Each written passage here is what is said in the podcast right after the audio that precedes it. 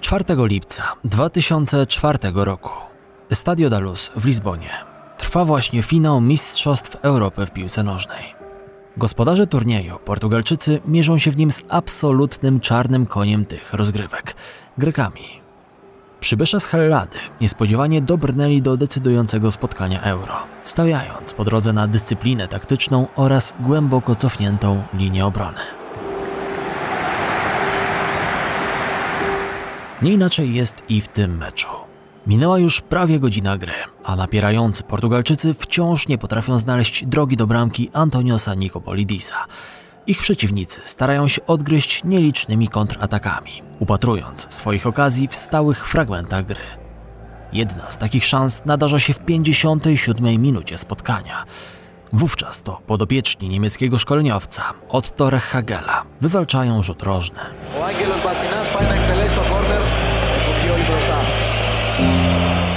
Do narożnika boiska podchodzi Angelos Basinas i posyła mocne dośrodkowanie na skraj pola bramkowego Portugalczyków. Do głębokiej wrzutki greckiego pomocnika wychodzi bramkarz gospodarzy Ricardo. Jednak ta decyzja golkipera Sportingu okazuje się być błędem. Na szóstym metrze panuje ścisk. Dodatkowo Ricardo źle oblicza tor lotu piłki i ustawia się za greckimi napastnikami oraz kryjącymi ich obrońcami. Najwyżej w powietrze wychodzi Angelos Haristeas i to on jako pierwszy zgarnia futbolówkę, szybując ponad zaskoczonym Kosztinią. Mierzącemu 191 cm wzrostu atakującemu nie pozostaje w takiej sytuacji nic innego, jak skierować piłkę do pustej bramki rywala.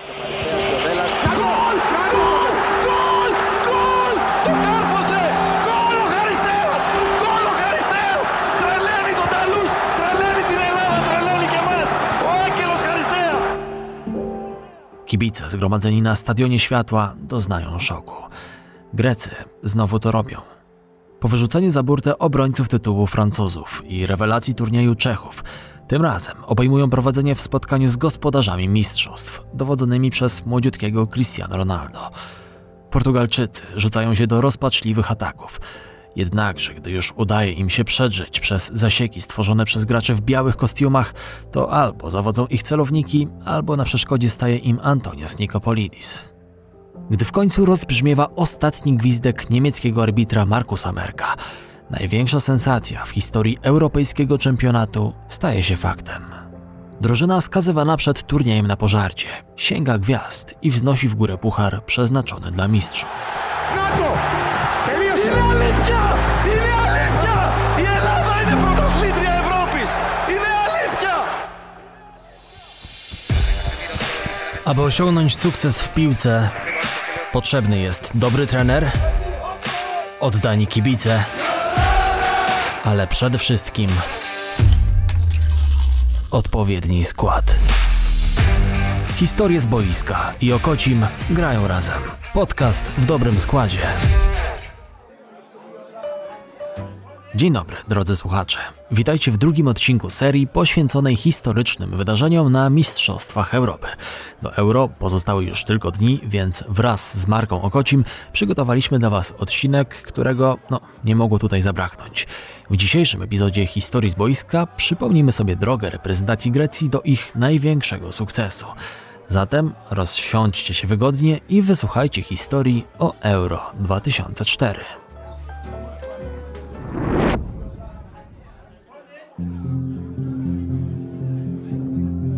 Rok 1920.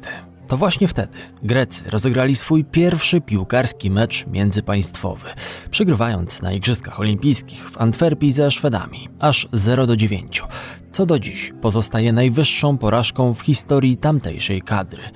Ciężko również stwierdzić, by kolejne kilkadziesiąt lat istnienia niebiesko-białej drużyny narodowej było już tylko pasmem samych sukcesów. Dość powiedzieć, że do 2004 roku Grecy zaledwie po jednym razie kwalifikowali się zarówno do Mistrzostw Świata, jak i Europy. Zresztą oba te turnieje przybysze spod Akropolu zakończyli już na fazie grupowej, nie odnosząc w nich żadnego zwycięstwa. Swoją drogą, lata 70. i 80. ubiegłego wieku starsi kibice mogą kojarzyć jako czas, gdy greckie zespoły klubowe chętnie zatrudniały polskich trenerów, którzy mienili się w oczach działaczy z Hellady lepszymi fachowcami niż ich greccy odpowiednicy. Ciężko było temu zaprzeczyć. Złota dekada polskiego futbolu wypromowała kilka trenerskich nazwisk. Kazimierz Górski oraz Jacek Gmoch w pełni wykorzystali swoje greckie 5 minut i zdobyli łącznie aż 7 mistrzostw tego kraju, jako opiekunowie różnych drużyn. W Grecji pracował także inny z naszych rodaków, Antoni Brzeżańczyk.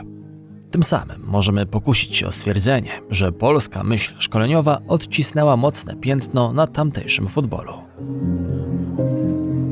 Jednakże to nie Polakowi Grecy zawdzięczają swój największy piłkarski sukces. Otto Rehagel. Tak brzmiało imię i nazwisko trenera, który miał pchnąć grecki futbol do przodu. Był sierpień 2001 roku. Niemiecki szkoleniowiec zastąpił na stanowisku selekcjonera niebiesko-białych Wasilisa Danila. Rehagel w pierwszej kolejności miał dokończyć nieudane dla Greków eliminacje do Mistrzostw Świata w Korei i Japonii. Doświadczony 63-letni szkoleniowiec pokonał w wyścigu o nową posadę kilku uznanych kolegów po fachu. Między innymi Włocha Nevio Scale i Anglika Terego Venablesa. Sam jednak również mógł się pochwalić imponującym CV. Jako trener trzykrotnie zdobywał mistrzostwo niemieckiej Bundesligi, dwukrotnie jako opiekun Werderu Brema i raz jako szkoleniowiec Kaiserslautern. W jego prywatnej gablocie znajdowały się także trzy puchary Niemiec. Jednakże już pierwszy mecz o punkty w roli selekcjonera niebiesko-białych pokazał, że Rechagela czeka bardzo trudna i wyboista droga. W meczu eliminacyjnym do wspomnianego azjatyckiego mundialu Grecy przegrali na własnym boisku z Finlandią aż 1 do 5. Piłkarze z ojczyzny Pitagorasa byli za to bliscy sprawienia niespodzianki miesiąc później, gdy na Old Trafford aż do 93 minuty prowadzili z Anglikami 2 do 1. Ostatecznie zremisowali tamto spotkanie po tym, jak stan meczu kapitalnym strzałem z rzutu wolnego wyrównał David Beckham, tym samym dając synom Albionu bezpośredni awans na światowy czempionat.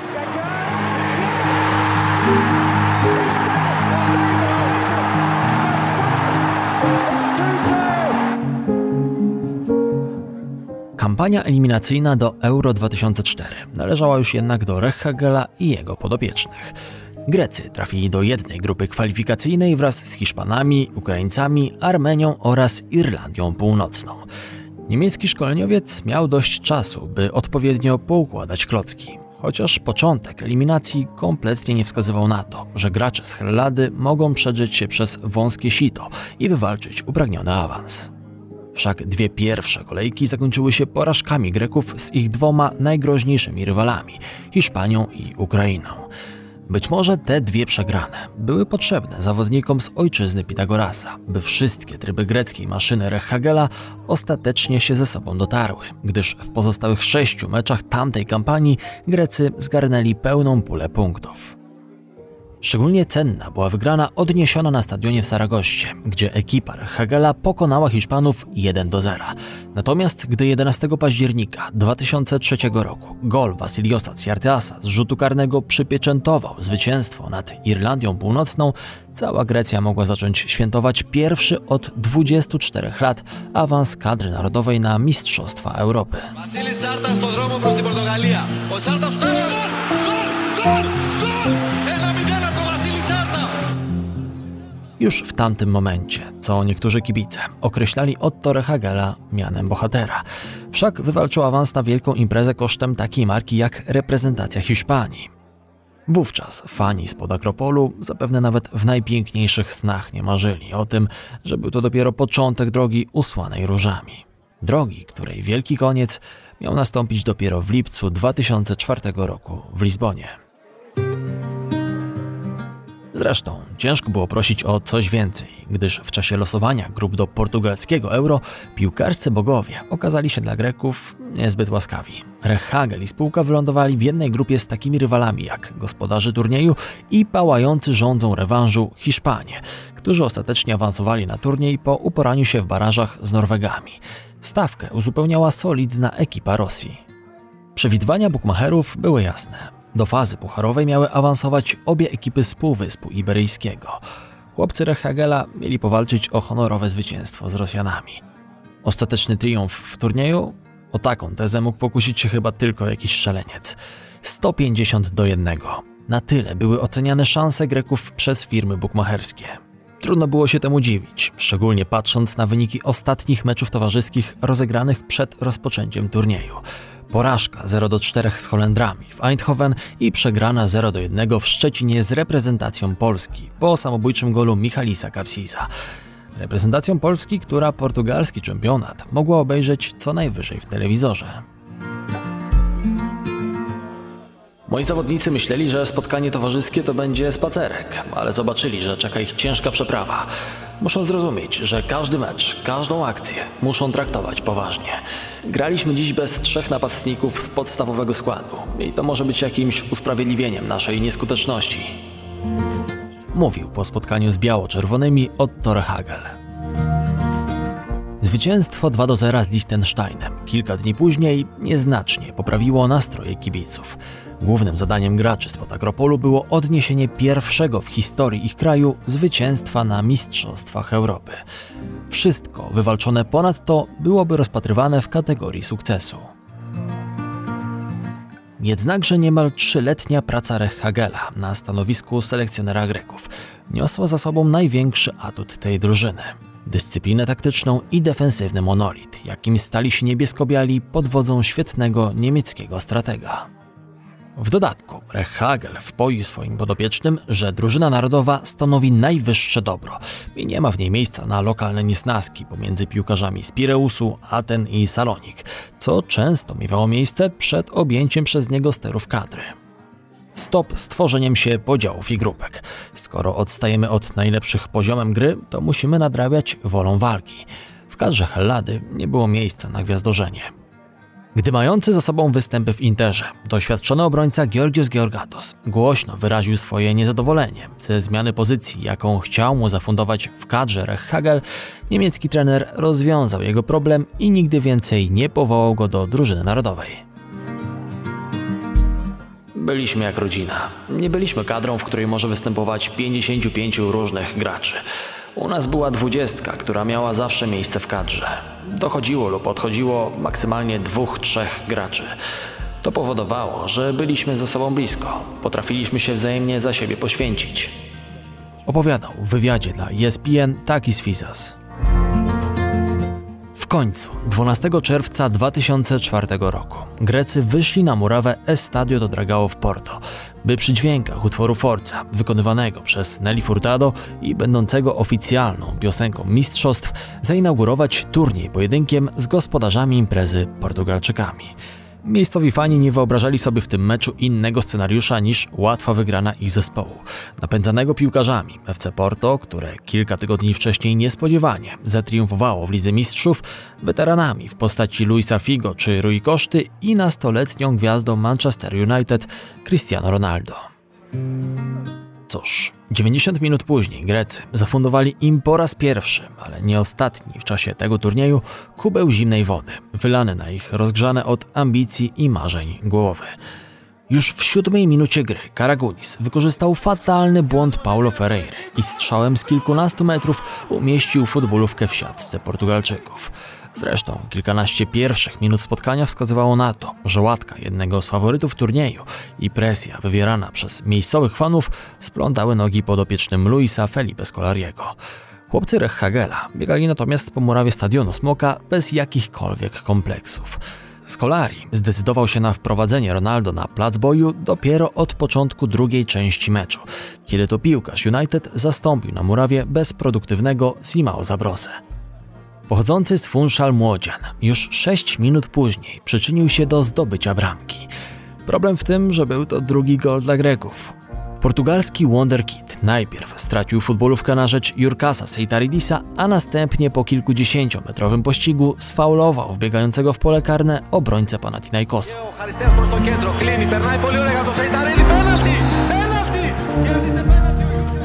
Chwilę później na 2 do 0 z rzutu karnego podwyższył Angelos Basinas.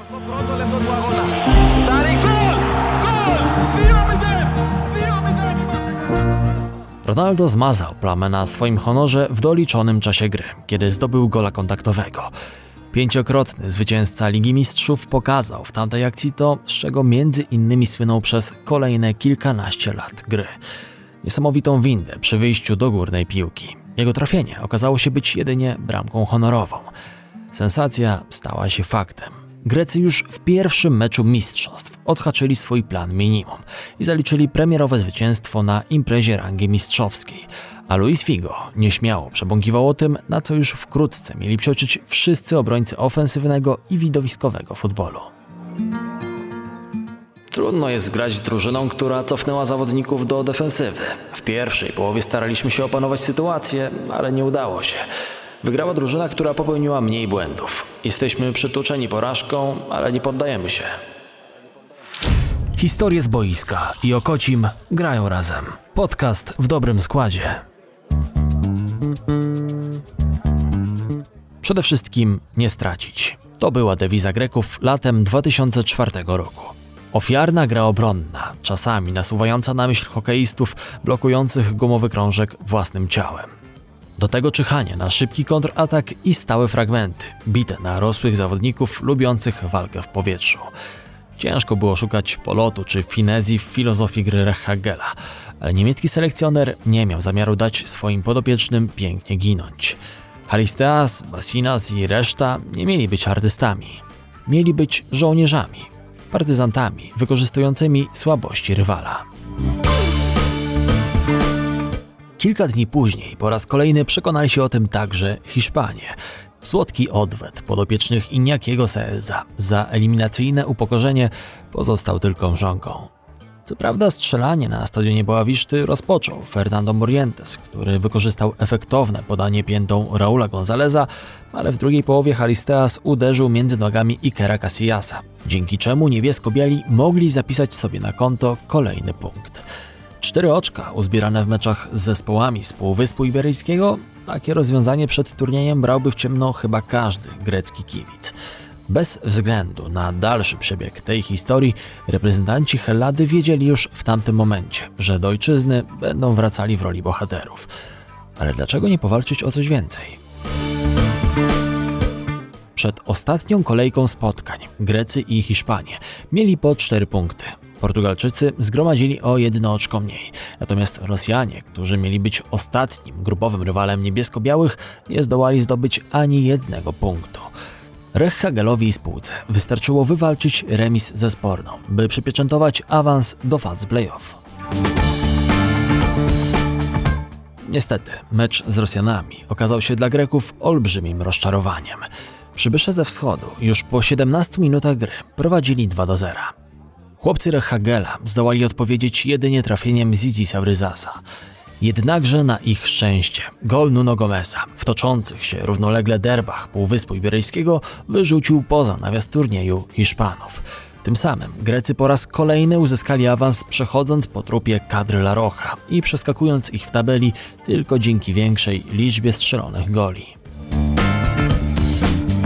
W ćwierćfinale na chłopców Rechagela czekali już obrońcy tytułu Francuzi.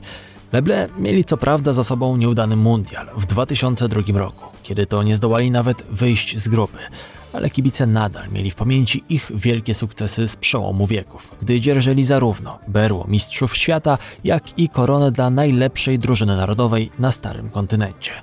W ich składzie aż roiło się od gwiazd światowego formatu. Bartes, Thuram, Zidane, Henry. W każdej formacji natrafialiśmy na wielkie nazwisko. Faworyt tego starcia mógł być tylko jeden.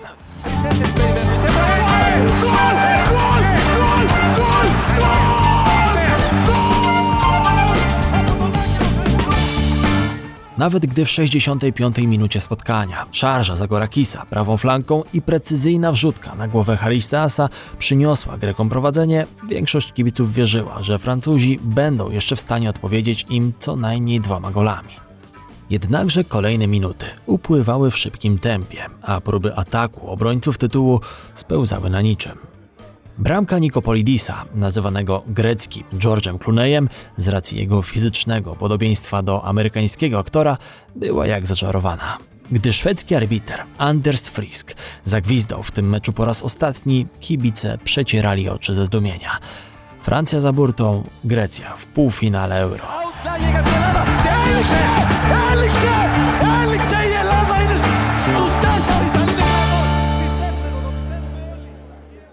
Była to kolejna wspaniała partia szachów rozegrana przez Rech Hagela, który w tym meczu kompletnie odciął od gry Thierry'ego Auriego, przydzielając mu indywidualne krycie w postaci Seitaridisa.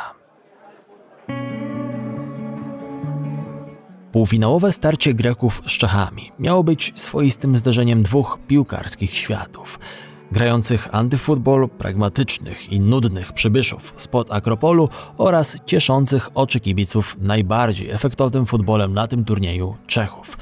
Nasi południowi sąsiedzi urastali do rangi głównych faworytów portugalskiego czempionatu, podbijając przy okazji serca neutralnych fanów piłki. Ich starcie z Holendrami w fazie grupowej mistrzostw, wygrane przez ekipę Karela Brucknera 3 do 2, było prawdziwym spektaklem i do dziś pozostaje jednym z najwspanialszych widowisk w historii europejskiego turnieju. Wielu kibiców piłki, także w naszym kraju, mocno ściskało kciuki, wierząc, że Czesi poprawią rezultat z 96 roku, gdy sięgnęli po wicemistrzostwo kontynentu i tym razem nie będą mieli sobie równych. Przecież ktoś w końcu musiał powstrzymać tych szalonych Greków. Ich szczęście nie mogło trwać wiecznie.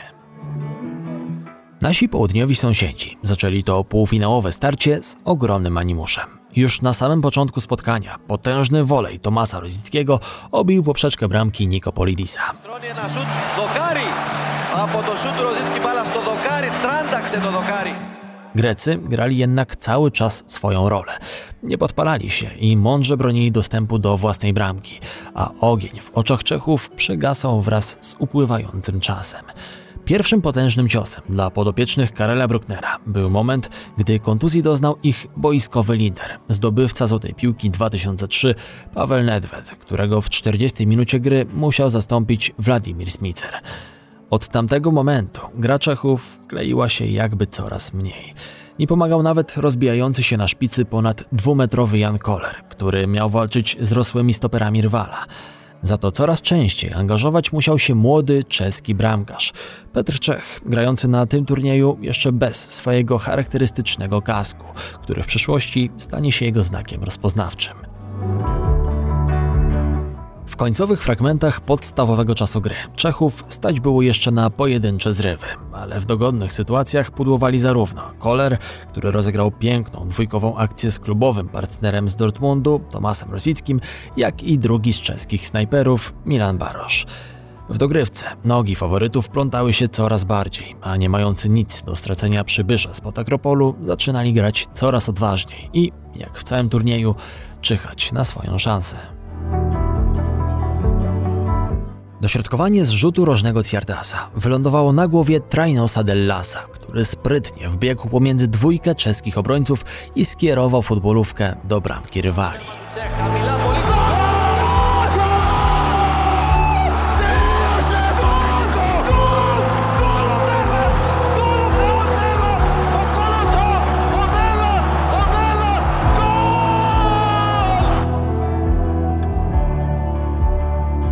Euro 2004 było jedynym wielkim turniejem, na którym obowiązywała przedziwna zasada srebrnego gola.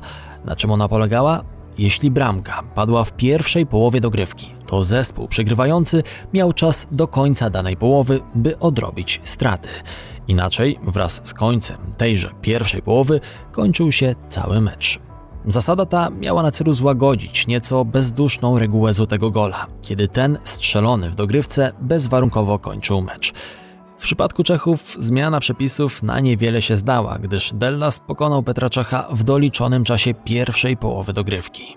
Chwilę później sędziujący półfinał Pierluigi Colina obwieścił przyciągłym gwizdkiem koniec meczu. Tym samym nasi południowi sąsiedzi przeszli do historii futbolu jako najbardziej znana ofiara zasady srebrnego gola, która wkrótce po portugalskim turnieju została odesłana do lamusa. Na pocieszenie został im tytuł króla strzelców turnieju, wywalczony przez Milana Barosza, strzelca pięciu goli. Historie z boiska i Okocim grają razem. Podcast w dobrym składzie.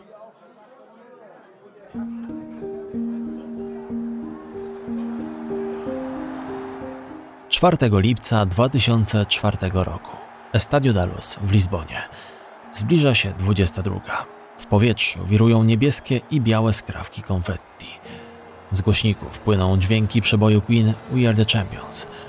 Na podejście przeznaczonym dla piłkarskich mistrzów Europy stoi Theodoros Zagorakis i dumnie prezentuje światu trofeum wywalczone przez niego oraz jego kolegów. Nie jest to Luis Figo i gospodarzy turnieju, nie Zinedine Zidane i trójkolorowi, nie David Beckham i synowie Albionu.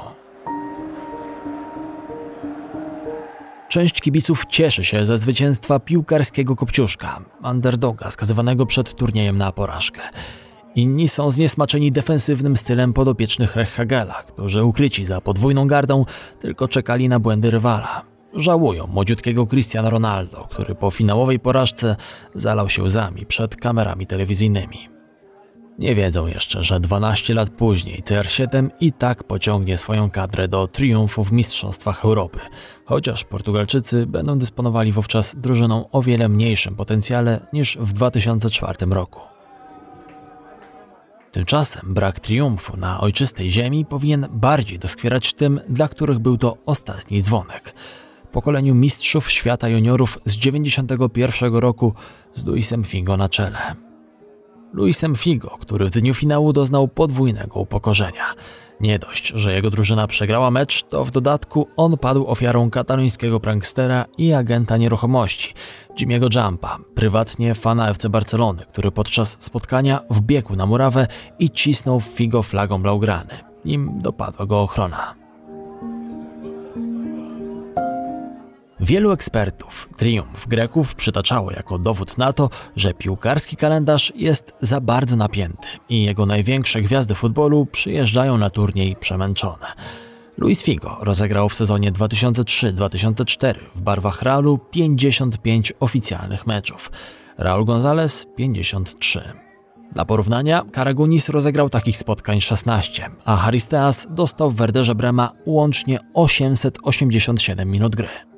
Rechagel dysponował w Portugalii grupą stosunkowo świeżych i głodnych gry piłkarzy, co również miało kolosalne znaczenie dla końcowego sukcesu niebiesko-białych. A piłkarskie władze przez 17 kolejnych lat nie zrobiły nic, by chociaż w małym stopniu rozładować napięty do granic możliwości harmonogram spotkań, co przy okazji ostatniego zamieszania wokół Superligi poruszył choćby Ilkay Gundogan. Ale to temat na zupełnie inną opowieść. Kiedy sędzia skończył mecz, to było tak, jakby zgasły wszystkie światła. Puste miejsce w mojej pamięci. Ten sam stały uśmiech idioty gościł na mojej twarzy przez nie wiem ile minut. Po raz kolejny udowodniliśmy, że grecka dusza jest i zawsze będzie naszą siłą. To największy dar, jaki kiedykolwiek dostaliśmy od Boga.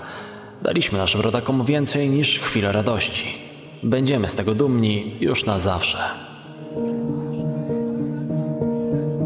To słowa kapitana Greków i MVP Euro 2004 Zagorakisa. Eksperci, kibice i wszelkiej maści malkontenci mogą próbować umniejszać stylowi, w jakim chłopcy Rechhagela sięgnęli po triumf na Euro 2004. Mówić o antyfutbolu, defensywnym stylu gry, szczęściu, zmęczonych rywalach czy czymkolwiek innym. Fakty jednak są takie, że piłkarze z Hellady na zawsze zapisali się w futbolowych kronikach złotymi zgłoskami i już na zawsze pozostaną synonimem piłkarskiego Dawida, który po drodze do ostatecznego triumfu pokonał nie jednego, a kilku Goliatów. Otto Rehagel na zawsze zostanie zapamiętany jako taktyczny geniusz, który dysponując ograniczonymi zasobami ludzkimi potrafił stworzyć dobrze naoliwianą maszynę, złożoną z graczy będących postaciami drugo- i trzecioplanowymi w swoich europejskich klubach, która w fazie playoff nie straciła żadnego gola. A greccy fani prawdopodobnie już nigdy nie doczekają się dwóch rodaków w czołowej piętnastce klasyfikacji złotej piłki. A jak wy, drodzy słuchacze, zapamiętaliście tamten triumf greckiej drużyny narodowej? Czy była to dla was piękna historia piłkarskiego kopciuszka, czy może przychylacie się do słów opublikowanych po tamtym zwycięstwie przez brytyjskiego Guardiana, który napisał następująco. Był to jedyny underdog w historii futbolu, któremu wszyscy życzyli porażki. Czekam na Wasze opinie w komentarzach na YouTube pod tym odcinkiem oraz dziękuję za każdą łapkę w górę. To naprawdę ma znaczenie. Konrad Szymański, kłaniam się nisko, do usłyszenia niebawem.